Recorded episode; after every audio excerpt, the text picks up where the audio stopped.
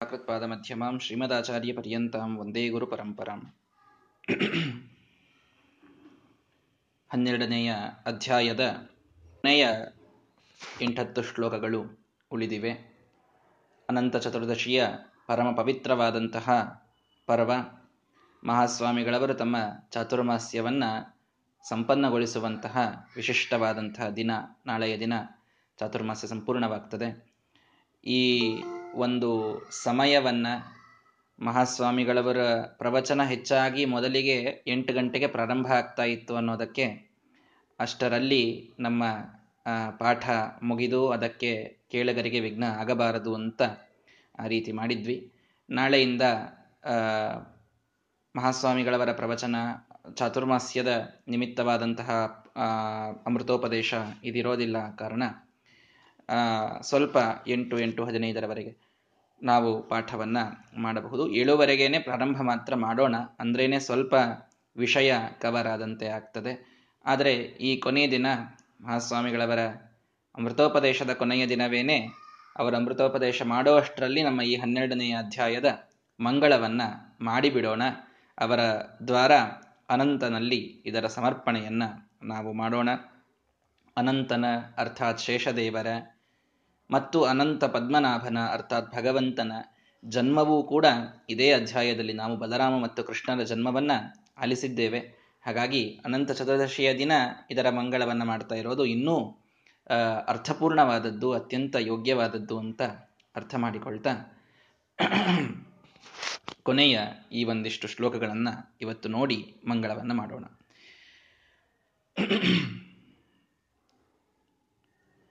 ಕುಂತಿ ಪಾಂಡುರಾಜನಿಗೆ ಹೇಳ್ತಾ ಇದ್ದಾಳೆ. ಒಬ್ಬ ಮಗನನ್ನ ಪಡೆಯಲು ಮಂತ್ರವನ್ನ ಮಾದ್ರೆಗೆ ನೀಡಿದರೆ ಅವಳು ಎರಡು ಮಕ್ಕಳನ್ನ ಒಂದೇ ಮಂತ್ರದಿಂದ ಪಡೆಯೋದು ಹೇಗೆ ಅಂತ ವಿಚಾರ ಮಾಡಿ ಅಶ್ವಿನಿ ದೇವತೆಗಳನ್ನ ಅವಳು ಕರೆದಿದ್ದಾಳೆ. ಕರೆದಾಗ ಅವರು ಬಂದರು. ಬಂದಿದ್ದಕ್ಕೆ ಅವಳಲ್ಲಿ ಇಬ್ಬರು ಮಕ್ಕಳು ಅರ್ಥಾತ್ ನಕುಲ ಸಹದೇವರು ಅಲ್ಲಿ ಹುಟ್ಟಿದರು. ಇನ್ನೊಮ್ಮೆ ಮಂತ್ರ ಕೊಡು ಅಂತ ಕೇಳಿದಾಗ ಇಬ್ಬರು ನನ್ನ ಮಕ್ಕಳು ಮೂರು ಜನ ಇದ್ದಾರೆ, ಅವಳಲ್ಲಿ ಇಬ್ಬರು ಈಗಾಗಲೇ ಹುಟ್ಟಿದ್ದಾರೆ. ಮೂರನೆಯ ವ್ಯಕ್ತಿಯ ಒಂದು ಜನ್ಮ ಆಯಿತು ಅಂತಂದ್ರೆ ನಮಗೆ ಅವರಿಗೆ ಸಂಖ್ಯೆ ಈಕ್ವಲ್ ಆಗಿ ಮತ್ತೆ ಏನೋ ಭೇದ, ವಿರೋಧ ಇದೆಲ್ಲ ಬರುವಂತಹ ಚಾನ್ಸಸ್ ಇವೆ. ಇವರಿಗೆ ಅನುವರ್ತಿಗಳಾಗಿ ಅವರಿರಲಿಕ್ಕೆ ಅಲ್ಲಿ ಸಂಖ್ಯೆ ಎರಡಿದ್ದರೆ ಸಾಕು ಅನ್ನುವ ರಾಜನೀತಿಯನ್ನ ಕುಂತಿ ಗಂಡನಿಗೆ ತಿಳಿಸಿ, ಅವನಿಗೂ ಸರಿ ಅನಿಸಿ ಸುಮ್ಮನಾಗಿದ್ದಾನೆ ಪಾಂಡು. ಅಲ್ಲಿ ಒಂದು ವಿಶೇಷವಾದ ನಿರ್ಣಯವನ್ನು ಶ್ರೀಮದಾಚಾರ್ಯ ಕೊಡ್ತಾ ಇದ್ದಾರೆ. ಬಹಳ ಒಳ್ಳೆಯ ನಿರ್ಣಯ. ಏನು ಅಂದ್ರೆ, ಅವಳು ಇಬ್ಬರಾದ ಅಶ್ವಿನಿ ದೇವತೆಗಳನ್ನ ಕರೆದಳು ಅಂತ ಹೇಳ್ತೀರಲ್ಲ? ಈಗ ಕರೆಯೋದೇನೆ ಇಬ್ಬರನ್ನ ಅಂತ ಯಾಕೆ ಇಟ್ಟುಕೊಳ್ಬೇಕು? ರುದ್ರ ಅಂತ ಕರೆದಳು ಅಂತ ಇಟ್ಟುಕೊಳ್ರಿ. ಏಕಾದಶ ರುದ್ರರಿದ್ದಾರೆ. ಹನ್ನೊಂದು ಜನ ರುದ್ರರು ಅಂತಿದ್ದಾರೆ. ಅಷ್ಟ ವಸುಗಳು ಅಂತಿದ್ದಾರೆ. ಏಕಾದಶ ರುದ್ರರಿದ್ದಾರೆ.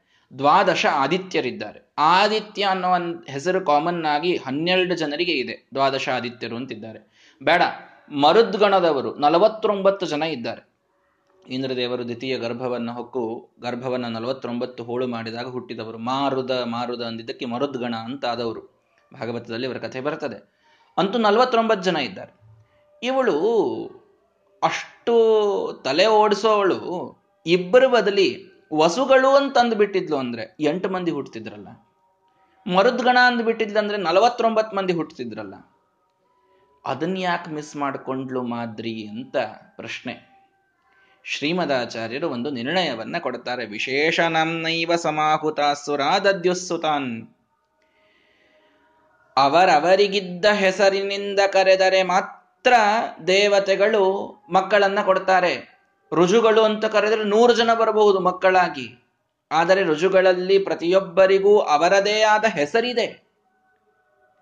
ಅಷ್ಟ ವಸುಗಳು ಅಂತಿದ್ರೂ ಕೂಡ ಎಂಟು ಜನರಿಗೆ ಅವರವರದೇ ಆದ ಹೆಸರಿದೆ. ಏಕಾದಶ ರುದ್ರರು ಅಂದ್ರೆ ಅವರಿಗೆ ಹನ್ನೊಂದು ಜನರಿಗೆ ಹೆಸರಿದೆ. ಮರುದ್ಗಣದಲ್ಲಿ ಪ್ರವಾಹ, ಪರಾವಹ ಅನ್ನುವ ಮರುತ್ತು ಹೀಗೆ ಬೇರೆ ಬೇರೆ ಬೇರೆ ಹೆಸರಿದೆ ಅವರಿಗೆ ಎಲ್ರಿಗೂ. ಸ್ಪೆಸಿಫಿಕ್ ಆದ ಹೆಸರಿನಿಂದ ಕರೆದರೆ ಮಾತ್ರ ದೇವತೆಗಳು ಬರ್ತಾರೆ. ಇದು ನಿಯಮ. ಈ ನಿಯಮ ಗೊತ್ತಿದ್ದ ಮಾದ್ರಿ ಅವಳು ಅವಿಶೇಷಿತಂ. ಹೆಸರೂ ಒಂದೇ ಇದ್ದಂತಹ ಇಬ್ಬರು ದೇವತೆಗಳನ್ನು ಕರೆಯಬೇಕು ಅನ್ನುವಲ್ಲಿ ತನ್ನ ತಲೆ ಓಡಿಸಿ ಅಶ್ವಿನಿ ದೇವತೆಗಳಿಗೆ ಒಂದೇ ಒಂದು ಹೆಸರು ಅಸಾಧಾರಣವಾಗಿರೋದು. ನಲವತ್ತೊಂಬತ್ತು ಜನರಿಗೆ ಒಂದೊಂದೊಂದೊಂದು ಹೆಸರಿದ್ದಂತೆ ಇಲ್ಲಿ ಹಾಗಲ್ಲ, ಅಶ್ವಿನಿ ದೇವತೆಗಳಂತೆ ಇಬ್ಬರಿಗೂ ಕರೆಯೋದು. ಅವರ ವಿಶೇಷನಾಮವೇ ಅದು. ಅವರಿಗೆ ಮಂತ್ರಗಳು ಕೂಡ ಜೋಡಿಯಾಗಿಯೇ ಇವೆ. ಆಹುತಿಯನ್ನು ಹಾಕುವಾಗ ಮಂತ್ರಗಳು ಕೂಡ ಜೋಡಿಯಾಗಿಯೇ ಇವೆ. ಇಷ್ಟೆಲ್ಲ ಗೊತ್ತಿದ್ದ ಮಾದ್ರಿ ಅಶ್ವಿನಿ ದೇವತೆಗಳು ಅಂತ ಕರೆದಿದ್ದಾಳೆ. ಇಲ್ಲದಿದ್ರೆ ಮತ್ತೆ ಈ ಪ್ರಶ್ನೆ ಹಂಗೆ ಉಳಿದು ಬಿಡುತ್ತಿತ್ತು. ಶ್ರೀಮದಾಚಾರ್ಯ ನೋಡ್ರಿ, ನಿರ್ಣಯ ಎಷ್ಟು ಅನಿವಾರ್ಯ? ಯಾರಾದ್ರೂ ಬಂದು ಕೇಳಿದ್ರೆ, ಅಲ್ರಿ ಮಾದ್ರಿ, ತಲೆ ಓಡಿಸುವಾಗ ಮರುದ್ಗಣ ಬಸುಗಣ ಆದಿತ್ಯಗಣ ಅಂತ ಹೀಗ್ಯಾಕ್ರಿ ಅನ್ಲಿಲ್ಲ. ಅಧಿಕ ಮಾಸ ದೇವತೆಗಳು ಅಂತ ಅಂದ್ಬಿಟ್ಟಿದ್ದಂದ್ರೆ ಮೂವತ್ತ್ ಮೂರು ಮಂದಿ ಹುಟ್ಟಿದ್ರಲ್ಲ ಬಿಟ್ಬೇಕು ಯಾಕೆ ಅಂತ? ಹೀಗಂದಿದ್ರೆ ಬರ್ತಿತ್ತೇನೋ. ಆದರೆ ವಿಶೇಷ ನಾಮವನ್ನ ಸ್ಪೆಸಿಫಿಕ್ ನೇಮ್ಸ್ ಅನ್ನ ತೆಗೆದುಕೊಂಡೇ ದೇವತೆಗಳಿಗೆ ಕರೆಯಬೇಕು ಅನ್ನುವ ಆ ಮಂತ್ರದ ನಿಯಮ ಇದ್ದದ್ರಿಂದ ಇಲ್ಲಿ ಒಂದೇ ಹೆಸರೇ ಇಬ್ಬರಿಗೆ ಇರೋದ್ರಿಂದ ಅವರನ್ನು ಕರೆದ್ರೆ ಅವರಿಬ್ಬರೂ ಬರ್ತಾರೆ ಅಂತ ಹೇಳಿ ಮಂತ್ರಾವೃತ್ತಿರ ನಾಮಭೇದಸ್ಯ ಚೌಕ್ತ ವಿಶೇಷ ನಾಮವೇ ಇವರಿಬ್ಬರಿಗೂ ಇದ್ದ ಕಾರಣ ಅವರನ್ನ ಇಬ್ಬರನ್ನ ಕರೆದಿದ್ದಾಳೆ. ಅಲ್ಲಿ ನಕುಲ ಮತ್ತು ಸಹದೇವರು ಹುಟ್ಟಿದರು ಅನ್ನುವ ನಿರ್ಣಯ ಶ್ರೀಮದಾಚಾರ್ಯರು ಮಾತ್ರ ಕೊಟ್ಟದ್ದು. ಅದನ್ನು ಸರಿಯಾಗಿ ನಾವೆಲ್ಲರೂ ಅರ್ಥ ಮಾಡಿಕೊಳ್ಳಬೇಕು. ಇನ್ನೊಂದು ವಿಶೇಷವನ್ನು ತಿಳಿಸ್ತಾರೆ. ಬಹಳ ದೊಡ್ಡ ವಿಶೇಷ. ರಾಮಲಕ್ಷ್ಮಣ ಭರತ ಶತ್ರುಘ್ನರು ಹುಟ್ಟಿದ ಸಂದರ್ಭದಲ್ಲಿ ರಾಮಾಯಣದಲ್ಲಿ ಶ್ರೀಮದಾಚಾರ್ಯರೇ ಮೂರನೆಯ ಅಧ್ಯಾಯದ ಕೊನೆಯಲ್ಲಿ ಒಂದು ನಿರ್ಣಯವನ್ನು ಕೊಟ್ಟಿದ್ರು. ಏನು? ಭಗವಂತನ ಚತುರ್ವ್ಯೂಹ ರೂಪ ಅವರಲ್ಲಿ ಒಬ್ಬೊಬ್ಬರಾಗಿ ಒಬ್ಬರಲ್ಲಿ ಅದು ಆವಿಷ್ಟವಾಗಿತ್ತು ಅಂತ. ಅಂದ್ರೆ ಭಗವಂತನ ಪ್ರದ್ಯುಮ್ನ ಸಂಕರ್ಷಣ ಅನಿರುದ್ಧ ವಾಸುದೇವ ಅಂತ ಚತುರ್ವ್ಯೂಹ ರೂಪ ಅಂತಿದೆ. ನಾಲ್ಕು ರೂಪಗಳು, ಸ್ಪೆಷಲ್ ಆದ ರೂಪಗಳು, ಸೃಷ್ಟಿ ಸ್ಥಿತಿ ಪ್ರಳಯಗಳನ್ನು ಮಾಡುವ ರೂಪಗಳು. ಇದರಲ್ಲಿ ವಾಸುದೇವ ಅನ್ನುವ ರೂಪವೇ ಸಾಕ್ಷಾತ್ ರಾಮಚಂದ್ರನಾಗಿ ಹುಟ್ಟಿದ್ದ. ವಾಸುದೇವ ಅನ್ನುವ ರೂಪದೇ, ರೂಪವೇ ಅಲ್ಲಿ ಪ್ರಾದುರ್ಭೂತವಾದದ್ದು, ರಾಮನಾಗಿ. ಸಂಕರ್ಷಣ ಅನ್ನುವ ರೂಪ ಲಕ್ಷ್ಮಣನಲ್ಲಿ ಆವಿಷ್ಟವಾಗಿ ಪ್ರಾದುರ್ಭೂತವಾಗಿತ್ತು. ಪ್ರದ್ಯುಮ್ನ ಅನ್ನುವ ರೂಪ ಭರತನಲ್ಲಿ ಇತ್ತು. ಅನಿರುದ್ಧ ಅನ್ನುವ ರೂಪ ಶತ್ರುಘ್ನಲ್ಲಿ ಇತ್ತು. ಈ ನಾಲ್ಕೂ ಜನರಲ್ಲೂ ಭಗವಂತನ ಒಂದಂತೂ ಪೂರ್ಣಾವತಾರ, ಇನ್ನು ಮೂರು ಆವೇಶಾವತಾರ ಅಂತ ಒಂದು ನಿರ್ಣಯ ಶ್ರೀಮದಾಚಾರ್ಯ ಕೊಟ್ಟಿದ್ದಿದೆ. ಈಗ ಪಾಂಡವರ ವಿಷಯದಲ್ಲಿ ಏನಾಗಿದೆ ಅಂದ್ರೆ ಅಲ್ಲಿ ಹೇಳ್ತಾರೆ, ಯುತಿ, ಯುಧಿಷ್ಠಿರಾಧ್ಯೇಶು ಚತುರ್ಷು ವಾಯು ಸಮಾವಿಷ್ಟ. ಪ್ರಾಣ ಅಪಾನ ವ್ಯಾನ ಉದಾನ ಸಮಾನ ರೂಪರಾದ ಪಂಚಪ್ರಾಣಾತ್ಮಕರಾದ ವಾಯುದೇವರು ಒಬ್ಬರು ಸ್ವಯ, ಒಂದು ರೂಪದಿಂದ ಸ್ವಯಂ ತಾವೇ ಅಭಿವ್ಯಕ್ತರಾಗಿ ಭೀಮಸೇನ ದೇವರಾಗುವುದರ ಜೊತೆಗೆ ಯುಧಿಷ್ಠಿರ, ಅರ್ಜುನ, ನಕುಲ ಸಹದೇವರಲ್ಲಿ ತಮ್ಮ ಒಂದೊಂದು ರೂಪದ ಆವೇಶವನ್ನ ಇಲ್ಲಿ ಇಟ್ಟಿದ್ದಾರೆ. ಇದು ಅತ್ಯದ್ಭುತವಾದ ನಿರ್ಣಯ. ಶ್ರೀಮದಾಚಾರ್ಯ ಕೊಡ್ತಾ ಇರೋದು. ಪಾಂಡವರಲ್ಲಿ ಫಲ್ಗುನೇ ಅಥೋ ವಿಶೇಷಾತ್. ಅದರಲ್ಲೂ ವಿಶಿಷ್ಟವಾಗಿ ಅರ್ಜುನನಲ್ಲಿ ವಾಯುದೇವರ ಆವೇಶ ಇತ್ತು. ನೋಡ್ರಿ, ಅರ್ಜುನ ಯಾರು ಅಂತಂದ್ರೆ ಇಂದ್ರ. ಒಳಗೆ ಶೇಷದೇವರ ಆವೇಶ, ಒಳಗೆ ವಾಯುದೇವರ ಆವೇಶ, ಒಳಗೆ ಭಗವಂತನ ಸಂಕರ್ಷಣ ರೂಪಿಯಾದ ಭಗವಂತನ ಆವೇಶ. ಇಷ್ಟೆಲ್ಲ ತೆತ್ತು ಹುಟ್ಟಿದ ಅರ್ಜುನ, ಸಾಮಾನ್ಯ ಅಂತ ತಿಳಿಬೇಡ್ರಿ ಅರ್ಜುನ, ಏನೋ ಒಂದು ನನಗಾಗೋದಿಲ್ಲ, ಯುದ್ಧ ಆಡ್ಲಿಕ್ಕೆ ಅಂತಂದಾನೆ ಅಂತ ಅವನಿಗೆ ಹೇಳಿ ಹೇಳಿ ಅನ್ನೋ ಪಟ್ಟವನ್ನು ಎಲ್ಲರೂ ಕಟ್ತಾರೆ. ಕೃಷ್ಣ ಕರೆದದ್ದು ನಿಜ, ಹೇಳಿ ಅಂತ. ನಾವನ್ಲಿಕ್ಕೆ ಬರೋದಿಲ್ಲ. ಎಂತಹ ಯೋಗ್ಯತೆ ಅವನದು ಅಂತಂದ್ರೆ ಒಳಗೆ ಶೇಷದೇವರು, ವಾಯುದೇವರು, ಸಾಕ್ಷಾತ್ ಭಗವಂತನ ಆವೇಶ ಹೊತ್ತ ಇಂದ್ರದೇವರವರು. ನಾವೇನು ತಲೆಯವರಿಗೆ ಹೇಳಿ ಅಂತ ಅನ್ನೋದು. ದೇವರು ಹೇಳಿದ ಅಕ್ಷುದ್ರಂ ಹೃದಯ ದೌರ್ಬಲ್ಯಂ ತತ್ವತ್ತಿಷ್ಟ ಪರಂತಪ ಅಂತ ಅವನು ಹೇಳಲಿಕ್ಕೆ ಬರ್ತದೆ, ನಾವು ಹೇಳೋದಲ್ಲ ಅದನ್ನು. ಹೀಗಾಗಿ ಅರ್ಜುನನಲ್ಲಿ ವಿಶಿಷ್ಟವಾಗಿ ವಾಯುದೇವರ ಆವೇಶ ಇತ್ತು. ಯುಧಿಷ್ಠಿರಾದಿಗಳಲ್ಲೂ ಇತ್ತು ಅಂತ. ಯುಧಿಷ್ಠಿರೇ ಸೌಮ್ಯ ರೂಪೇಣ ವಿಷ್ಟ, ವೀರೇಣ ರೂಪೇಣ ಧನಂಜಯೇಸು. ಆವೇಶ ಮಾಡಬೇಕಾದಾಗ್ಲೂ ತಮ್ಮ ಒಂದೊಂದು ಗುಣ ವಿಶೇಷವಾಗಿ ಪ್ರಕಟವಾಗುವಂತೆ ಆವೇಶವನ್ನ ಪ, ಮಾಡಿದ್ರಂತೆ ವಾಯುದೇವರು. ಶ್ರೀಮದಾಚಾರ್ಯ ಎಷ್ಟು ಸ್ಪೆಸಿಫಿಕ್ ಆಗಿದೆ ಅಂತ ವಿಚಾರ ಮಾಡಿ. ಸೌಮ್ಯ ರೂಪದಿಂದಲೇ ವಾಯುದೇವರು ಯುಧಿಷ್ಠಿರನ ಪ್ರವೇಶ ಮಾಡಿದ್ರು. ಹೀಗಾಗಿ ಇಡೀಯಾದ ಮಹಾಭಾರತದಲ್ಲಿ ಅವನದು ಸೌಮ್ಯ ಸ್ವಭಾವ. ದ್ಯೂತಕ್ಕೆ ಕರೀತಾರೆ, ಏನ್ ಮಾಡೋಣ? ಹೋಗೋಣ, ಅಣ್ಣ ತಮ್ಮಂದಿರಿದ್ದಾರೆ ಅಂತಂತಾರೆ. ಅಲ್ಲೋ ಅವರು ಕೌರವರು, ಅಣ್ಣ ತಮ್ಮಂದ್ರೆ ತಾನೇ ದ್ಯೂತ, ಆಡೋಣ, ಏನ್ ಪ್ರಶ್ನೆ ಇಲ್ಲ ಅಂತ. ಸೌಮ್ಯ ವ್ಯಕ್ತಿತ್ವ. ಕರಿ, ತನ್ನ ಹೆಂಡತಿಯ ವಸ್ತ್ರಾಪಹಾರವಾಗ್ತಾ ಇರಬೇಕಾದಾಗಲೂ ಭಗವಂತನ ಇಚ್ಛೆ ಅಂತ ಸೌಮ್ಯ ರೂಪವೇ ತೋರಿಸಿದ್ದು ಯುಧಿಷ್ಠಿರ. ಯುದ್ಧಕ್ಕೆ ಅವನನ್ನ ರೆಡಿ ಮಾಡಲಿಕ್ಕೆ ಹರಸಾಹಸ ಪಡಬೇಕಾಯಿತು ಭೀಮಸೇನ ಮತ್ತು ದ್ರೌಪದಿ ದೇವಿಯರಿಗೆ. ಮುಂದೆ ನೀವೇ ಇದೇ ತಾತ್ಪರ್ಯ ನಿರ್ಣಯದಲ್ಲಿ ಕೇಳ್ತೀರಿ. ಅವನನ್ನು ಯುದ್ಧಕ್ಕೆ ರೆಡಿ ಮಾಡಬೇಕು ಅಂತಂದ್ರೆ ಬಹಳ ಸಂಕಟ ಆಗೋಯ್ತು ಇಷ್ಟ ಯುದ್ಧ ಆಗಿ ತಾನೇ ಗೆದ್ದು ರಾಜ ಆದ್ಮೇಲೆ ನನಗಿದು ಪಾಪ ಬಂದ್ರೆ ಹೇಗೆ ಅಂತ ಮತ್ತೆ ಭೀಷ್ಮಾಚಾರ್ಯ ಕರ್ಕೊಂಡು ಹೋಗಿ ಭಗವಂತ ಅವನನ್ನು ಬ್ರೇನ್ ವಾಶ್ ಮಾಡಿ ಕರ್ಕೊಂಡು ಬರಬೇಕಾಯ್ತು. ಅತ್ಯಂತ ಸೌಮ್ಯ ರೂಪದಿಂದ ವಾಯುದೇವರು ಪ್ರವೇಶ ಮಾಡಿದ್ರು. ಕೆಲವರ ಸ್ವಭಾವ ಹಾಗಿರುತ್ತದೆ. ಸೌಮ್ಯ ಸ್ವಭಾವದವರು ಇರುತ್ತಾರೆ ಅದು ತಪ್ಪು ಅಂತ ಹೇಳಲಿಕ್ಕೆ ಬರೋದಿಲ್ಲ. ಸ್ವಭಾವ ಹಾಗೆ ಇರುತ್ತದೆ ಅಷ್ಟೆ. ಹೀಗಾಗಿ ಭಗವಂತನ, ವಾಯುದೇವರ ಆವೇಶವೇ ಸೌಮ್ಯ ರೂಪದ ಆವೇಶ ಇದ್ದದರಿಂದ ಯುಧಿಷ್ಠಿರನ ಸ್ವಭಾವ ಹಾಗೆ ಇತ್ತು. ವೀರೇಣ ರೂಪೇಣ ಧನಂಜಯೇ ಅಸೌ, ಅರ್ಜುನನಲ್ಲಿ ವೀರ ರೂಪದಿಂದ ವಾಯುದೇವರ ಪ್ರವೇಶವಾಗಿತ್ತು. ಆದ್ದರಿಂದ ಸಂಶಪ್ತಕರ ಗಣವನ್ನು ಸೋಲಿಸುವುದರಲ್ಲಿ, ಅತ್ಯದ್ಭುತವಾದ ಕರ್ಣನ ಜೊತೆಗೆ ಯುದ್ಧವನ್ನಾಡುವುದರಲ್ಲಿ, ಇನ್ನನೇಕ ಕುರುಕ್ಷೇತ್ರದ ಯುದ್ಧದ ಸಂದರ್ಭದಲ್ಲಿ, ಮತ್ತೆ ಬೇರೆ ಬೇರೆ ಯುದ್ಧಗಳಲ್ಲಿ ರೂಪದನ ಜೊತೆಗೆ ಯುದ್ಧವಾದಂತಹ ಸಂದರ್ಭದಲ್ಲಿ ಎಲ್ಲ ಕಡೆಗೆ ಅರ್ಜುನ ತನ್ನ ವೀರರೂಪವನ್ನ ಉತ್ತರ ಗೋಗ್ರಹಣದ ಸಂದರ್ಭದಲ್ಲಿ ಎಲ್ಲ ಕಡೆಗೂ ಅವನು ತೋರಿಸಿದ್ದನ್ನು ನಾವು ನೋಡ್ತೇವೆ. ಯಾಕೆಂದ್ರೆ ವಾಯುದೇವರ ವೀರರೂಪದ ಆವೇಶ ಅರ್ಜುನನಲ್ಲಿ ಇತ್ತು. ಇನ್ನು ಶೃಂಗಾರ ರೂಪಂ ಕೇವಲಂ ದರ್ಶಯಾನಃ ವಿವೇಶ ವಾಯುರ್ ಯಮಜೌ ಪ್ರಧಾನ. ನೋಡ್ರಿ. ನಕುಲನಲ್ಲಿ ಆವೇಶ ಮಾಡಬೇಕಾದಾಗ ತಮ್ಮ ಸೌಂದರ್ಯ ರೂಪದಿಂದ ಆವೇಶ ಮಾಡಿದ್ರಂತೆ ವಾಯುದೇವರು. ಹೀಗಾಗಿ ಅತ್ಯಂತ ಸುಂದರವಾದ ರೂಪ ನಕುಲನಿಗೆ ಇತ್ತು, ಎಲ್ಲರಲ್ಲೂ ಕೂಡ. ಐದೂ ಜನ ಪಾಂಡವರಲ್ಲಿ ಸುಂದರ ರೂಪ ಯಾರದು ಅಂದ್ರೆ ನಕುಲನದು. ಯಾಕೆ? ನಕುಲನಲ್ಲಿ ವಾಯುದೇವರು ತಮ್ಮ ಸೌಂದರ್ಯ ಗುಣದಿಂದ ಆವಿಷ್ಟರಾಗಿದ್ದರಂತೆ ಯಾಕೆ? ಶೃಂಗಾರ ಕೈವಲ್ಯಮ ವಿಪ್ಸಮಾನಃ ಪಾಂಡುರ್ಹಿ ಪುತ್ರಂ ಚಕಮೇ ಚತುರ್ಥಂ. ಆ ಪಾಂಡು ಕುಂತಿಗೆ ಬಂದು ಕೇಳಬೇಕಾದ ಕೇಳಿದ್ದ ನೋಡ್ರಿ.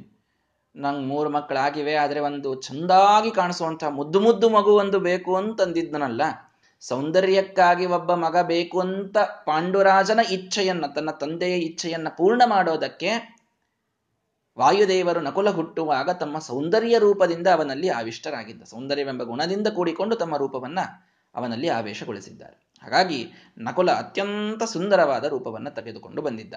ಇಬ್ಬರಲ್ಲೂ, ಅವಳಿ ಜವಳಿ ಅವರು ನಕುಲ ಸಹದೇವರಿಬ್ಬರಲ್ಲೂ ಸೌಂದರ್ಯ ಇತ್ತು. ಅದರಲ್ಲೂ ವಿಶೇಷವಾಗಿ ನಕುಲನಲ್ಲಿ ಸೌಂದರ್ಯ ಪ್ರಧಾನವಾಗಿತ್ತು. ಸುನೀತಿ ರೂಪ ಸಹದೇವಂ ವಿಶೇ, ವಿವೇಶ. ಸಹದೇವನಲ್ಲಿ ನೀತಿ ರೂಪದಿಂದ ಆವಿಷ್ಟರಾಗಿದ್ದರು ನಮ್ಮ ವಾಯುದೇವರು. ಹಾಗಾಗಿ ನೀತಿಯಲ್ಲಿ ನಿಪುಣನಾಗಿದ್ದ ಸಹದೇವ. ಅತ್ಯದ್ಭುತವಾದ ನೀತಿಯನ್ನ ಬಲ್ಲವ. ಯುದ್ಧ ನೀತಿ, ರಾಜನೀತಿ ಕೂಟನೀತಿ ಎಲ್ಲ ನೀತಿಗಳಲ್ಲೂ ಸಹದೇವನಿಗಿದ್ದ ಕಮಾಂಡು ಇನ್ನೊಬ್ಬರಿಗೆ ಇದ್ದಿದ್ದಿಲ್ಲ ವಿದುರನನ್ನ ಬಿಟ್ರೆ ನೀತಿಯಲ್ಲಿ ಸೆಕೆಂಡ್ ರ್ಯಾಂಕಿನಲ್ಲಿ ಇದ್ದಂಥವ ಸಹದೇವ. ಇದು ವಿಶಿಷ್ಟ. ಯಾಕೆಂದ್ರೆ ವಾಯುದೇವರ ನೀತಿ ರೂಪ ಅವನಲ್ಲಿ ಆವಿಷ್ಟವಾಗಿತ್ತು.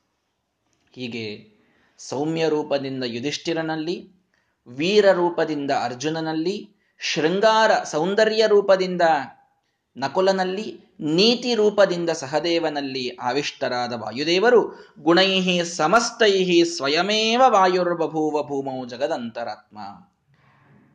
ಈ ಎಲ್ಲಾ ಗುಣಗಳಿಂದ ಇದರ ಜೊತೆಗೆ ಇನ್ನೂ ಅನಂತ ಗುಣಗಳಿಂದ ಕೂಡಿಕೊಂಡು ತಮ್ಮದೇ ಆದ ಪರಿಪೂರ್ಣವಾದ ಸ್ವರೂಪವನ್ನು ತೆಗೆದುಕೊಂಡು ಹುಟ್ಟಿದ್ದು ಭೀಮ ಅನ್ನುವ ರೂಪದಿಂದ. ಭೀಮಸೇನ ದೇವರಲ್ಲಿ ಮಾತ್ರ ಇವೆಲ್ಲ ಗುಣವನ್ನು ನಾವು ನೋಡಲಿಕ್ಕೆ ಸಾಧ್ಯ. ದ್ರೌಪದಿಯ ಜೊತೆಗೆ ಮಾತಾಡುವಾಗ ಸೌಮ್ಯ ರೂಪ ಇದೆ, ಯುದ್ಧವನ್ನಾಡಬೇಕಾದಾಗ ವೀರರೂಪ ಇದೆ, ತನ್ನ ಅಣ್ಣನಿಗೆ ತಿಳಿ ಹೇಳಬೇಕಾದಾಗ ನೀತಿ ರೂಪವನ್ನು ತಾವು ತಾಳ್ತಾರೆ, ಇನ್ನನೇಕ ಕಡೆಗೆ ಸೌಂದರ್ಯ ರೂಪದ ಪ್ರದರ್ಶನವನ್ನು ತಾವು ಮಾಡ್ತಾರೆ. ಎಲ್ಲ ಗುಣಗಳಿಂದಲೂ ಪರಿಪೂರ್ಣವಾದ ಏ ಏ ಗುಣಾನಾಮ ಜಗತ್ಪ್ರಸಿದ್ಧ ಯಂ, ತೇಷು, ತೇಷಸ್ಮ, ನಿದರ್ಶಯಂತಿ, ಸಾಕ್ಷಾನ್ ಮಹಾಭಾಗವತ ಪ್ರಬರಹಂ, ಶ್ರೀಮಂತಮೇನಂ ಹನುಮಂತ ಮಾಹುಹು ಅನ್ನುವಂಥದ್ದು ಹನುಮಂತ ದೇವರಿಗೆ ಅಷ್ಟೇ ಅನ್ವಯವಾಗುವುದಲ್ಲ, ಅದು ಭೀಮಸೇನ ದೇವರಿಗೂ ಶ್ರೀಮದಾಚಾರ್ಯರಿಗೂ ಅನ್ವಯವಾಗುವಂಥದ್ದು. ಯಾವೆಲ್ಲ ಗುಣಗಳು ಅಂತ ಜಗತ್ತಿನಲ್ಲಿ ಪ್ರಸಿದ್ಧ ಇದೆಯೋ ಅದೆಲ್ಲದಕ್ಕೂ ಒಂದೇ ಎಕ್ಸಾಂಪಲ್ ಅನ್ನು ಕೊಡಬೇಕು ಅಂದ್ರೆ ವಾಯುದೇವರು ಅಂತ ಕೊಡಬೇಕು. ಯಾಕಂದ್ರೆ ಎಲ್ಲಾ ಗುಣ ಅವರಲ್ಲಿ ಬರ್ತವೆ ಅಂತ. ಅದು ಪೂರ್ಣ ರೀತಿಯಿಂದಲೇ ಇರ್ತವೆ, ಪರಿಪೂರ್ಣವಾಗೇ ಇರ್ತವೆ. ಹಾಗಾಗಿ ಈ ರೀತಿ ಪಂಚಪಾಂಡವರ ಜನ್ಮ ಅಲ್ಲಿ ಆಗಿದೆ.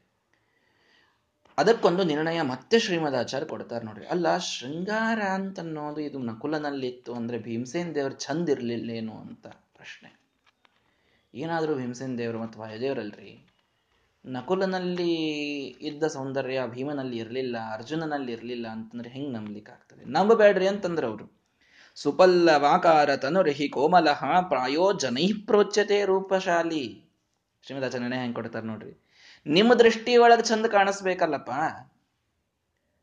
ವರವಜ್ರಕಾಯೌ ಭೀಮಾರ್ಜುನೌ ಸುಜಾತವು ವೀರ ರೂಪದಿಂದಲೇ ಬೇಕು ಮಗ ಅಂತ ಹೇಳಿದ್ದಕ್ಕೆ ಪಾಂಡುರಾಜನಲ್ಲಿ ಹುಟ್ಟಿದ ಭೀಮ ಮತ್ತು ಅರ್ಜುನರು ವರವಜ್ರಕಾಯ. ಭಾರಿ ವಜ್ರದಂತಹ ದೇಹ, ಕಠೋರವಾದ ದೇಹ. ಬಾಡಿ ಬಿಲ್ಡರ್ ದೇಹ ಹೇಗಿರ್ತದೆ ನೋಡ್ರಿ, ಆ ರೀತಿ ಕಠೋರವಾದ ದೇಹವನ್ನ ತಾಳಿ ಅವರು ಹುಟ್ಟಿರ್ತಾರೆ.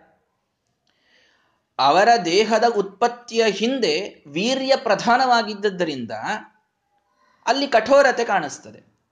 ಅದೇ ನಕುಲನ ಜನ್ಮವಾಗಬೇಕಾದಾಗ ಕೋಮಲವಾದಂತಹ ಒಂದು ಗುಣ ಒಳಗೆ ಆವಿಷ್ಟವಾದದ್ದರಿಂದ ಶೃಂಗಾರ ಗುಣ ಆವಿಷ್ಟವಾದದ್ದರಿಂದ ಜನರ ಕಣ್ಣಿನ ದೃಷ್ಟಿ, ನೋಡ್ರಿ beauty lies in beholder size ಅನ್ನೋದನ್ನ ನಮ್ಮ ಶ್ರೀಮದಾಚಾರ್ಯ ಹೆಂಗೆ ತಿಳಿಸ್ಕೊಡ್ತಾರೆ ಅಂದ್ರೆ, ಜನೈಹಿ ಪ್ರೋಚ್ಯತೆ ರೂಪಶಾಲಿ ಅಂತ.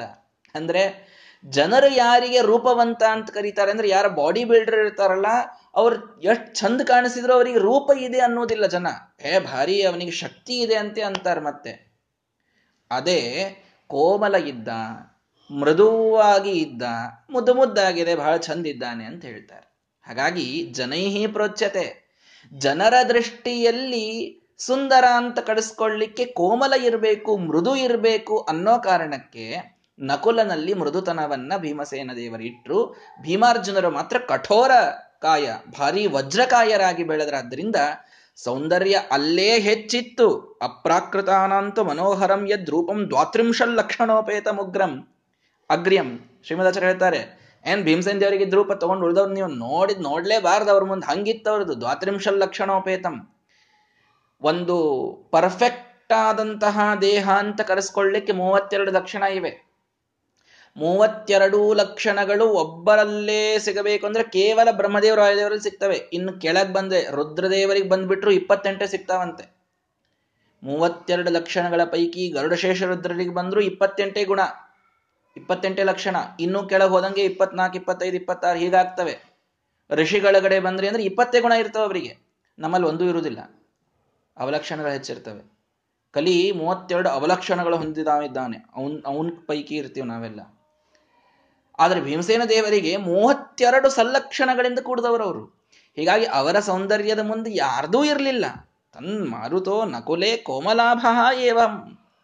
ಆದರೂ ಕೋಮಲಾಭರಾಗಿ, ಕೋಮಲ ಅನ್ನುವ ಗುಣದೊಂದಿಗೆ ಕೂಡಿಕೊಂಡು ಸೌಂದರ್ಯವನ್ನು ನಕುಲನಲ್ಲಿಟ್ಟದ್ದರಿಂದ ಜನರಿಗೆ ನಕುಲ ಅತ್ಯಂತ ಸುಂದರ ಅಂತ ಈ ರೀತಿ ಒಂದು ಭಾವ ಬರುವಂತೆ ಮಾಡಿದ್ರು. ಆದರೆ ಶ್ರೀಮದಾಚಾರ್ಯ ನಿರ್ಣಯ ಕೊಡ್ತಾರೆ. ಅರ್ಜುನ ಮತ್ತು ಭೀಮ ಇವರಿಬ್ಬರು ಹೆಚ್ಚು ಸುಂದರರಾಗಿ ಇದ್ರು ಅಂತೆ ತಿಳಿದುಕೊಳ್ಳ್ರಿ ಕೋಮಲತೆ ಇದು ಸೌಂದರ್ಯದ ಒಂದು ಮೆಜರ್ಮೆಂಟ್ ಅಂತ ಜನರ ದೃಷ್ಟಿಯಲ್ಲಿ ಇದ್ದದ್ದರಿಂದ ನಕುಲ ಸುಂದರ ಅಂತ ಅನಿಸಿದ ಅಂತ ಇಷ್ಟೇ ನಿರ್ಣಯ.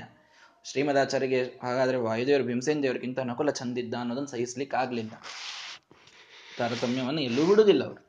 ಹಿಂಗೆ ಅದಕ್ಕೆ ಅರ್ಥ ಮಾಡ್ಕೊಳ್ರಿ ಅಂತ ತಿಳಿಸ್ಬಿಡ್ತಾರೆ. ಅದೊಂದು ವಿಶಿಷ್ಟವಾದ ನಿರ್ಣಯವನ್ನು ಕೊಡ್ತಾರೆ. ಅದಾದ ಮೇಲೆ ಇನ್ನೊಂದು ಅದ್ಭುತವಾದಂತಹ ನಿರ್ಣಯ. ಇದನ್ನು ನಾವು ಪ್ರಾಯ ಎಲ್ಲೂ ಕೇಳಿರುವುದಿಲ್ಲ. ಇದು ನೋಡ್ರಿ ಅತ್ಯದ್ಭುತವಾದದ್ದು. ಏನು? ಅತೀತ ಇಂದ್ರಾಹ ಏವತೆ ವಿಷ್ಣು ಷಷ್ಠಾಹ ಕೃಷ್ಣನನ್ನ ಹಿಡಿದು ಈ ಪಂಚಪಾಂಡವರನ್ನು ಹಿಡಿದು ಬಿಟ್ರಿ ಅಂತಂದ್ರೆ, ಈ ಹಿಂದೆ ಆದ ಮನ್ವಂತರಗಳ ಇಂದ್ರರೇ ಇಲ್ಲಿ ಹುಟ್ಟಿದ್ದಾರೆ. ಇದೊಂದು ವಿಶಿಷ್ಟವಾದ ನಿರ್ಣಯ. ಪೂರ್ವೇಂದ್ರೋಸೌ ಯಜ್ಞನಾಮ ರಮೇಶ. ನಾವೀಗಿದ್ದದ್ದು ಈ ಮಹಾಭಾರತ ಆಗಿದ್ದು ಈ ಮನ್ವಂತರದೊಳಗೆ ನಿಮಗೆಲ್ಲ ಗೊತ್ತಿದೆ. ಒಂದು ಮನ್ವಂತರಕ್ಕೆ ಒಬ್ಬ ಇಂದ್ರ ಅಂತ ಇರ್ತಾನೆ. ಇಂದ್ರ ಪದವಿಯಲ್ಲಿದ್ದ ವ್ಯಕ್ತಿ ಒಂದು ಮನ್ವಂತರ ಅವನ ಆಳ್ವಿಕೆ ಇರ್ತದೆ. ಅದಾದ ಮೇಲೆ ಚೇಂಜ್ ಆಗಬಹುದು, ಅವನೇ ಕಂಟಿನ್ಯೂನು ಆಗ್ಬಹುದು ದೇವರಿಚ್ಛೆ ಅವನ ಸಾಧನೆ ಇದ್ರೆ ಕಂಟಿನ್ಯೂ ಆಗ್ತಾನೆ, ಇಲ್ಲದಿದ್ರೆ ಮೋಕ್ಷ, ಮೋಕ್ಷಕ್ಕೆ ಹೋಗ್ಬಿಡ್ತಾನೆ. ಅಂತೂ ಒಂದು ಮನ್ವಂತರ ಒಬ್ಬ ಇಂದ್ರನಿಗೆ ಮೀಸಲು. ಇದು ಏಳನೇ ಮನ್ವಂತರ ನಡೆದದ್ದು, ವೈವಸ್ವತ ಮನ್ವಂತರ. ಇದರ ಹಿಂದೆ ಆರು ಮನ್ವಂತರಗಳಾಗೋಗಿವೆ. ಟೋಟಲಿ ಹದಿನಾಲ್ಕು ಮನ್ವಂತರಗಳಿವೆ. ಈಗ ಏಳನೇ ಮನ್ವಂತರ ನಡೆದಿದೆ. ಹಿಂದೆ ಆರು. ಸ್ವಯಂಭುವ ಸ್ವರೋಚಷ ತಾಪಸ ರೈವತ ಹೀಗೆ ಆರು ಮನ್ವಂತರಗಳು ಹಿಂದೆ ಆಗೋಗಿವೆ. ಒಂದೇದ್ದೇ ಸ್ವಯಂಭೂ ಮನ್ವಂತರ. ಆ ಆರು ಮನ್ವಂತರಗಳಲ್ಲಿ ಕೃಷ್ಣನನ್ನ ಹಿಡಿದು ಪಂಚಪಾಂಡವರನ್ನು ಹಿಡಿದ್ರೆ ಆ ಆರು ಜನರೇ ಹಿಂದಿನ ಒಂದೊಂದು ಮನ್ವಂತರದ ಇಂದ್ರರೇ ಇಲ್ಲಿ ಹುಟ್ಟಿದ್ದಾರೆ ಅಂತ ಶ್ರೀಮದಾಚಾರ್ಯ ನಿರ್ಣಯ ಕೊಡ್ತಾರೆ. ಅದು ಹೇಗೆ ಅಂತಂತಂದ್ರೆ, ಸ್ವಯಂಭೂ ಮನ್ವಂತರದಲ್ಲಿ ಯಾರು ಇಂದ್ರ ಇದ್ರು? ಯಜ್ಞನಾಮಕ ಪರಮಾತ್ಮ ಇಂದ್ರನಿದ್ದ. ಸ್ವಯಂಭೂ ಮನ್ವಂತರದಲ್ಲಿ ಸ್ವಯಂಭೂ ಮನುವಿನ ಮಗಳು ಆಕೂತಿ, ಆ ಆಕೂತಿಯ ಮಗ ಯಜ್ಞನಾಮಕ ಪರಮಾತ್ಮ. ಆ ಯಜ್ಞನಾಮಕ ಪರಮಾತ್ಮನನ್ನ ಪುತ್ರಿಕಾಪುತ್ರ ಧರ್ಮದಿಂದ ಅಡಾಪ್ಟ್ ಮಾಡಿಕೊಂಡಿರ್ತಾನೆ ಸ್ವಯಂಭೂಮನು. ತನ್ನದೇ ಮಗನನ್ನಾಗಿ ಮಾಡಿಕೊಂಡಿರ್ತಾನೆ. ಅವನೇ ಆ ಮನ್ವಂತರಕ್ಕೆ ಇಂದ್ರ ಪದವಿಯಲ್ಲಿರ್ತಾನೆ. ನಾನು ನಿಮಗೆ ಇದೆಲ್ಲ ಹೇಳೇನೆ. ಏನು ದೇವತೆಗಳ ಪದವಿಗಳು ಇವು ಪೋಸ್ಟ್ ಇವು ಅಷ್ಟೇ. ಅಲ್ಲಿ ಬೇರೆ ಬೇರೆ ಜೀವ ಬರ್ತಾ ಇರ್ತಾನೆ. ವಾಯು ಅಂತ ಅನ್ನೋದೊಂದು ಪೋಸ್ಟ್ ಆ ಪೋಸ್ಟ್ ಪರ್ಮನೆಂಟ್ ಅಷ್ಟೇ.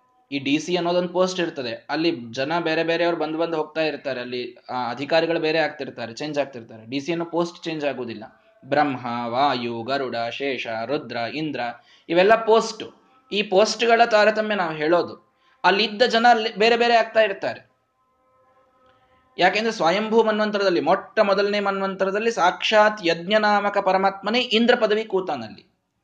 ಶಚೀದೇವಿ ಸ್ಥಾನಕ್ಕೆ ಸಾಕ್ಷಾತ್ ಲಕ್ಷ್ಮೀದೇವಿ ದಕ್ಷಿಣ ಅನ್ನುವ ರೂಪದಿಂದ ಇದ್ದಾಳಂತೆ ಯಜ್ಞ ಮತ್ತು ದಕ್ಷಿಣೆಯರಿಂದ ಎಲ್ಲ ದೇವತೆಗಳ ಅವತಾರವಾಗ್ತದೆ ಸ್ವಯಂಭೂಮನ್ವಂತರದೊಳಗೆ ಹಾಗಾಗಿ ಅದೇ ಯಜ್ಞನಾಮಕ ಪರಮಾತ್ಮ ಸವೈ ಕೃಷ್ಣ, ಇಲ್ಲಿ ಕೃಷ್ಣನಾಗಿ ಹುಟ್ಟಿದ್ದಾನೆ. ಇದು ಮೊದಲನೇ ಮನ್ವಂತರದ ಇಂದ್ರ. ಅರ್ಥ ಆಯ್ತಾ? ವಾಯುರಥ ದ್ವಿತೀಯ. ಇನ್ನು ಎರಡನೇ ಮನ್ವಂತರಕ್ಕೆ ವಾಯುದೇವರ ಇಂದ್ರ ಪದವಿಯಲ್ಲಿದ್ರು ಅಂತಿದೆ. ಅಂದ್ರೆ ವಾಯು ಪದವಿಯಲ್ಲೂ ಅವರೇ ಇರ್ತಾರೆ, ಇಂದ್ರ ಪದವಿಯಲ್ಲೂ ಅವರೇ ಇರ್ತಾರೆ. ಹಿಂಗರ್ಥ. ಭಗವಂತ ಮತ್ತೆ ಯಜ್ಞನಾಮಕ ಪರಮಾತ್ಮ ಇಂದ್ರ ಆದಾಗ ಭಗವಂತ ಯಾರಿದ್ದರಿ ಅಂದ್ರ ಮತ್ತೆ ಅವಾಗ ವಿಷ್ಣುನೇ ಇರ್ತ ಮತ್ತೆ ಬೇರೆ ಯಾರು ಇರೋದಿಲ್ಲ ಸರ್ವೋತ್ತಮ ವಿಷ್ಣುನೇ ಇರ್ತಾನೆ ಯಾವಾಗಲೂ. ಜೀವೋತ್ತಮರು ವಯದವರೇ ಇರ್ತಾರೆ. ಆ ಪದವಿಯು ಈಗ ಚೀಫ್ ಮಿನಿಸ್ಟ್ರಿ ತಾನು ಫೈನಾನ್ಸ್ ಅನ್ನು ತನ್ನ ಕೈಯೊಳಗೆ ಇಟ್ಕೊಂಡಂಗೆ ಅಷ್ಟೇ. ಫೈನಾನ್ಸ್ ಮಿನಿಸ್ಟ್ರಿಯನ್ನು ತನ್ನ ಕೈಯಲ್ಲೇ ತಾನು ಇಟ್ಕೊಂಡ ಅಂದ್ರೆ ಮತ್ತೆ ಅವಾಗ ಫೈನಾನ್ಸ್ ಮಿನಿಸ್ಟ್ರಿ ಚೀಫ್ ಮಿನಿಸ್ಟ್ರಿ ಯಾರಿದ್ದರಿಂದ ಚೀಫ್ ಮಿನಿಸ್ಟ್ರು ಅವನೇ ಇದ್ದ ಫೈನಾನ್ಸ್ ಮಿನಿಸ್ಟರ್ ಅವನೇ ಇದ್ದ ಅಂತ ಹೇಗೆ ಹೇಳ್ತೀವಲ್ಲ? ಹಾಗೆ ಭಗವಂತ ಯಾರು ಚೇಂಜ್ ಆಗಿರೋದಿಲ್ಲ, ಅವನೇ ಇರ್ತಾನೆ. ಇಂದ್ರ ಪದವಿಯನ್ನು ತನ್ನ ಕೈಯೊಳಗೆ ಇಟ್ಕೊಂಡಿರ್ತಾನೆ ವಾಯುರಥ ದ್ವಿತೀಯ. ವಾಯುದೇವರು ಎರಡನೇ ಮನ್ವಂತರಕ್ಕೆ ಸ್ವರೋಚಶ ಮನ್ವಂತರಕ್ಕೆ ಅವರು ಇಂದ್ರರಾದರು. ಸ ಭೀಮಸೇನ. ಅದೇ ವಾಯುದೇವರಲ್ಲಿ ಭೀಮಸೇನನಾಗಿ ಅವತಾರ ಮಾಡಿದ್ದಾರೆ. ಹೀಗಾಗಿ ಯಜ್ಞನಾಮಕ ಪರಮಾತ್ಮ ಮೊದಲನೇ ಇಂದ್ರ ಕೃಷ್ಣನಾಗಿದ್ದಾನೆ. ಎರಡನೇ ಇಂದ್ರ ವಾಯುದೇವರು ಅವರು ಭೀಮಸೇನ ದೇವರಾಗಿದ್ದಾರೆ ಧರ್ಮ ಆಸೀತ್ ತೃತೀಯ. ಮೂರನೆಯ ಮನ್ವಂತರದಲ್ಲಿ ಯಮಧರ್ಮ ಇಂದ್ರನ ಪದವಿಗೆ ಬಂದಿದ್ದ ಅಂತಿದೆ. ಯಮಧರ್ಮ ಇಂದ್ರನ ಪದವಿಗೆ ಇದ್ದ ಅಂತ. ಯುಧಿಷ್ಠಿರೋ ಅಸೌ ಅಥ. ಅವನೇ ಯಮಧರ್ಮ ಏನು ಇಂದ್ರ ಆಗಿ ಹೋಗ್ಯಾನೆ ಆಲ್ರೆಡಿ ಅವನೀಗ ಯುಧಿಷ್ಠಿರನಾಗಿ ಹುಟ್ಟಿದ್ದಾನೆ. ನೋಡಿ, ಇದು ಅತ್ಯದ್ಭುತವಾದ ನಿರ್ಣಯ. ಎಲ್ಲೆಲ್ಲೆಲ್ಲೆಲ್ಲೂ ನಿಮಗೆ ಕೇಳಲಿಕ್ಕೆ ಸಿಗುವುದಿಲ್ಲ. ಶ್ರೀಮದಾಚಾರ್ಯ ಮಾತ್ರ ಪ್ರತಿಯೊಬ್ಬ ಜೀವನ ಯೋಗ್ಯತೆಯನ್ನ ತಿಳಿದು ಅವನಲ್ಲಿ ನಿಂತು ಪ್ರೇರಕರಾಗಿ ತಾವೇ ತತ್ವಾಭಿಮಾನಿಗಳಾಗಿ ಅವನಿಂದ ಎಲ್ಲಾ ಕರ್ಮಗಳನ್ನ ಮಾಡಿಸಿ ಅವನ ಕರ್ಮಗಳನ್ನು ಭಗವಂತನಿಗೆ ಸಮರ್ಪಣೆ ಮಾಡುವಂತಹ ತಸ್ಮಿನ್ನಪೋ ಮಾತರಿಶ್ವಾ ದದಾತಿ ಅನ್ನುವ ವಾಯುದೇವರು ಅವರೇ ಶ್ರೀಮದಾಚಾರ್ಯರಾಗಿದ್ದರಿಂದ ಇಷ್ಟು ನಿರ್ಣಯಗಳನ್ನು ಕೊಡ್ಲಿಕ್ಕೆ ಆಗ್ತದೆ ಇಲ್ಲ ಅಂದ್ರೆ ಸಾಧ್ಯ ಇಲ್ಲ. ಹಿಂದಿನ ಮನ್ವಂತರ ಈಗ ಯಾರು ಅಂತ ಗೊತ್ತಿರೋದೇ ದೊಡ್ಡದು ನಮಗ. ಹಿಂದಿನ ಮನ್ವಂತರಕ್ಕೆ ಯಾರು ಇಂದ್ರಿದ್ರು, ಅದ್ರ ಹಿಂದಿಂದಕ್ಕೆ ಯಾರಿದ್ರು? ಎಲ್ಲಾ ಮನ್ವಂತರಗಳಿಗೂ ಇಂದ್ರ ಚೇಂಜ್ ಆಗ್ತಾ ಇರ್ತಾನೆ, ಸಪ್ತಋಷಿಗಳು ಚೇಂಜ್ ಆಗ್ತಾ ಇರ್ತಾರೆ, ಹೀಗಿರ್ತದೆ ಅಲ್ಲ ಹಾಗಾಗಿ ಮೊದಲನೇ ಮನ್ವಂತರದ ಇಂದ್ರ ಈಗ ಕೃಷ್ಣ, ಎರಡನೇ ಮನ್ವಂತರದ ಇಂದ್ರ ಭೀಮಸೇನ, ಮೂರನೇ ಮನ್ವಂತರದಲ್ಲಿ ಇದ್ದ ಇಂದ್ರ ಈಗ ಯುಧಿಷ್ಠಿರನಾಗಿ ಹುಟ್ಟಿದ್ದಾನೆ. ನಾಸತ್ಯದಸ್ರೌ ಕ್ರಮ ತೌ ಏತೌ ಮಾದ್ರವತಿ ಸುತೌಚ ಇನ್ನು ಮಾದ್ರಿಯ ಮಕ್ಕಳು ನಕುಲ ಸಹದೇವರು ನಾಲ್ಕನೇ ಮತ್ತು ಐದನೇ ಮನ್ವಂತರಗಳಲ್ಲಿ ಇಂದ್ರರಾದವರು ಅಂತ. ಅವರೇ ಈಗ ನಕುಲ ಸಹದೇವರಾಗಿ ಹುಟ್ಟಿದ್ದಾರೆ. ಸರಿ, ಇನ್ನು ಆರನೇ ಮನ್ವಂತರಕ್ಕೆ ಯಾರು? ಇಲ್ಲಿ ಬಂತು ನೋಡ್ರಿ, ಶ್ರೀಮದ್ ಆಚಾರ್ಯ ಅತ್ಯದ್ಭುತ ನಿರ್ಣಯ. ಆರನೇ ಮನ್ವಂತರಕ್ಕೆ ಒಂದನೇದ್ದು ಭಗವಂತ ಇದ್ದ ಅಂದ್ರೆ ಕೃಷ್ಣ ಅದ ಓಕೆ. ಎರಡನೇದ್ದು ಐದವರು ಇದ್ರಂದ್ರೆ ಭೀಮಸೇನ ದೇವರಾದ್ರು. ಸರಿ. ಮೂರನೇದ್ದು ಯಮ ಇದ್ದ ಅಂತಂದ್ರೆ ಯುಧಿಷ್ಠಿರನಾದ. ಸರಿ. ನಾಲ್ಕು, ಐದು ನಕುಲ ಸಹದೇವರು, ಅಶ್ವಿನಿ ದೇವತೆಗಳು ಇಂದ್ರ ಕ್ರಮವಾಗಿ ಇದ್ರು. ಅವರಿಲ್ಲಿ ಮನ್ವಂತರಕ್ಕೆ ಇಂದ್ರ ಆದವರು ಇಲ್ಲಿ ನಕುಲ ಸಹದೇವರಾಗಿ ಹುಟ್ಟಿದ್ರು. ಈಗ ಎಷ್ಟನೇದು ನಡೆದಿದೆ? ಏಳನೇದು ನಡೆದಿದೆ. ಆಯ್ತು. ಆರನೇದ್ದಕ್ಕೆ ಯಾರಿದ್ರು? ಆರನೇದ್ದಕ್ಕೆ ಯಾರಿಂದ್ರಿದ್ರು? ಪುರಂದರ ಷಷ್ಠ ಪುರಂದರ ಅಂತನ್ನುವಂಥ ಇಂದ್ರ ಇದ್ದ. ಪುರಂದರ ಅನ್ನುವ ಇಂದ್ರ ಆರನೇ ಮನ್ವಂತರಕ್ಕೆ ತಾನು ಇಂದ್ರನಾಗಿ, ರಾಕ್ಷಸ ಮನ್ವಂತರಕ್ಕೆ ಇಂದ್ರನಾಗಿ ಇದ್ದ. ಅವನೀಗ ಅರ್ಜುನನಾಗಿದ್ದಾನೆ ಅಂತ ಹೇಳಬೇಕು ನೀವು. ಆದರೆ ಈಗಿದ್ದ ಇಂದ್ರ ಅರ್ಜುನನಾಗಿದ್ದಾನೆ ಅಂತ ಹೇಳಿರಿ. ಈಗಿದ್ದ ಇಂದ್ರನ ಅವತಾರ ತಾನೆ ಅರ್ಜುನ. ಹಿಂದಿನ ಆರು ಜನ ಇಂದ್ರರೇ ಇಲ್ಲಿ ಪಂಚಪಾಂಡವರು ಮತ್ತು ಕೃಷ್ಣಾಗ ಅವತಾರ ಮಾಡ್ಯಾರೆ ಅಂದ್ರೆ ಈ ಆರನೇ ಇಂದ್ರ ಎಲ್ಲಿ ಹೋದ ಅಂತ ಪ್ರಶ್ನೆ ಬರುತ್ತೆ. ಅದಕ್ಕೆ ಶ್ರೀಮದಾಚಾರ್ಯರು ಅತ್ಯದ್ಭುತವಾದ ನಿರ್ಣಯವನ್ನು ಕೊಡ್ತಾರೆ. ಪುರಂದರ ಷಷ್ಟ, ಉತ ಅತ್ರ ಸಪ್ತಮಃ ಸಯೇವ ಏಕಃ ಫಲ್ಗುಣ ಅಂತ. ಈ ಪುರಂದರ ಎನ್ನುವ ಜೀವನಿದ್ದಾನಲ್ಲ, ಇವನು ಹಿಂದಿನ ಮನ್ವಂತರಕ್ಕೂ ಇವನೇ ಇಂದ್ರ ಇದ್ದ, ಅವನ ಸಾಧನೆ ಮುಗಿದಿರಲಿಲ್ಲ ಈ ವೈವಸ್ವತ ಮನ್ವಂತರಕ್ಕೂ ಮತ್ತೆ ಅವನೇ ಇಂದ್ರನಾಗಿ ಬಂದಿದ್ದಾನೆ. ಈ ಆರು ಮತ್ತು ಏಳು ಇದ್ದ ಇಂದ್ರ ಇವನೊಬ್ಬನೇ ಆದ್ದರಿಂದ ಅವನೀಗ ಅರ್ಜುನನಾಗಿ ಹುಟ್ಟಿದ್ದಾನೆ. ಈ ನಿರ್ಣಯ ಕೇವಲ ಶ್ರೀಮದಾಚಾರ್ಯ ಕೊಡ್ಲಿಕ್ಕೆ ಸಾಧ್ಯ ಇದೆ. ಅತ್ಯದ್ಭುತವಾದ ನಿರ್ಣಯ ಇದು. ಆರನೇ ಮತ್ತು ಏಳನೇ ಮನ್ವಂತರಕ್ಕೆ ಇಂದ್ರ ಒಬ್ಬನೇ, ಅವನ ಹೆಸರು ಪುರಂದರ. ಆ ಪುರಂದರನೇ ಈಗ ಏನಾಗಿ ಹುಟ್ಟಿದ್ದಾನೆ ಹೇಳಿ? ಅರ್ಜುನನಾಗಿ ಹುಟ್ಟಿದ್ದಾನೆ. ಆದ್ದರಿಂದ ಇವರು ಹಿಂದಿನ ಇಂದ್ರರೇ ಕೃಷ್ಣ ಮತ್ತು ಪಾಂಡವರು. ಇಂದ್ರ ಪದವಿಗಿದ್ದವರೇ ದೇವರನ್ನ ಹಿಡ್ಕೊಂಡು ಇವರೆಲ್ಲರೂ ಇಲ್ಲಿ ಕ್ರಮಾತ್ ಸಂಸ್ಕಾರಾನ್ ಕ್ಷತ್ರಿಯಾಣಾಮ ವಾಪ್ಯ ಕ್ರಮಾತ್ ಇಂದ್ರರಾದವರಿಲ್ಲಿ ಪಾಂಡವರಾಗಿ, ಕೃಷ್ಣ ಮತ್ತು ಪಾಂಡವರಾಗಿ ಅವತಾರವನ್ನು ಮಾಡಿದ್ದಾರೆ ಎನ್ನುವ ಅತ್ಯದ್ಭುತವಾದ ನಿರ್ಣಯವನ್ನು ಶ್ರೀಮದಾಚಾರ್ಯರು ನಮಗೆ ತಿಳಿಸಿಕೊಡ್ತಾ ಇದ್ದಾರೆ. ತೇ ಅವರ್ಧಂತ ಸ್ವತವಸೋ ಮಹಿತ್ವನ ತೇ ವರ್ಧಂತ ಸ್ವತವಸೋ ಮಹಿತ್ವನ ನಾಕಂ ತಸ್ತುರು ಚಕ್ರಿರೇ ಸದಹ ಅಂತ ಒಂದು ಶ್ರುತಿ, ಒಂದು ವೇದ ಮಂತ್ರ ಆ ವೇದ ಮಂತ್ರವನ್ನೇ ನಾವಿಲ್ಲಿ ಇದಕ್ಕೆ ಪ್ರಮಾಣ ಅಂತ ಈ ಹೇಳಿದ ವಿಷಯಕ್ಕೆ ಪ್ರಮಾಣವಾಗಿ ನೀವು ಇಟ್ಟುಕೊಳ್ಳಬೇಕು ಅಂತ ಶ್ರೀಮದಾಚಾರ್ಯ ಅದನ್ನು ಕೂಡ ಸ್ಪಷ್ಟವಾಗಿ ತಿಳಿಸಿ. ಅವರು ಕ್ಷತ್ರಿಯ ಸಂಸ್ಕಾರಗಳನ್ನು ಪಂಚಪಾಂಡವರು ಪಡೀತಾ ಇದ್ದಾರೆ. ಸರ್ವೇ ಸರ್ವಜ್ಞಾಹ. ಒಂದೇ ಮಾತನ್ನ ಹೇಳಿಬಿಟ್ರು. ಅವರೆಲ್ಲರೂ ಸರ್ವಜ್ಞರು. ತಮ್ಮ ಯೋಗ್ಯತೆಗೆ ತಕ್ಕಂತೆ ಸರ್ವಜ್ಞರು. ಸರ್ವಧರ್ಮೋಪಪನ್ನಾಹ. ಎಲ್ಲರೂ ಧರ್ಮ. ಪ್ರತಿಯೊಂದು ಧರ್ಮವನ್ನು ಮಾಡುವವರು. ಸರ್ವೇ ಭಕ್ತಾಹ. ಎಲ್ಲರೂ ಭಗವಂತನ ಭಕ್ತರು.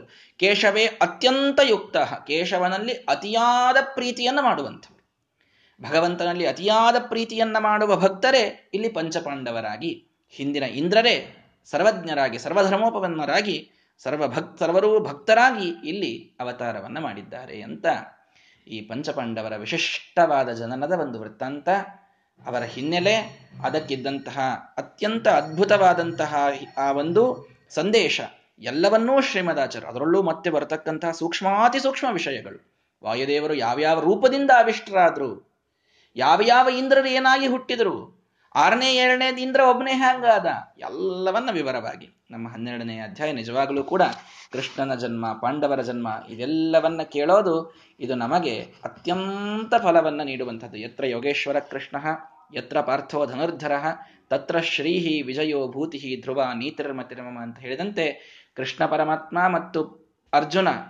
ಪಾರ್ಥ ಅಂತ ಕೇವಲ ಅರ್ಜುನ ಅಂತ ತಿಳ್ಕೊಳ್ಬೇಡ್ರಿ ಅಲ್ಲಿ. ಅರ್ಜುನ, ಯುಧಿಷ್ಠಿರ, ಭೀಮಸೇನ ದೇವರು ನಕುಲ ದೇವರು ಎಲ್ಲರನ್ನೂ ತೆಗೆದುಕೊಳ್ಳಿ.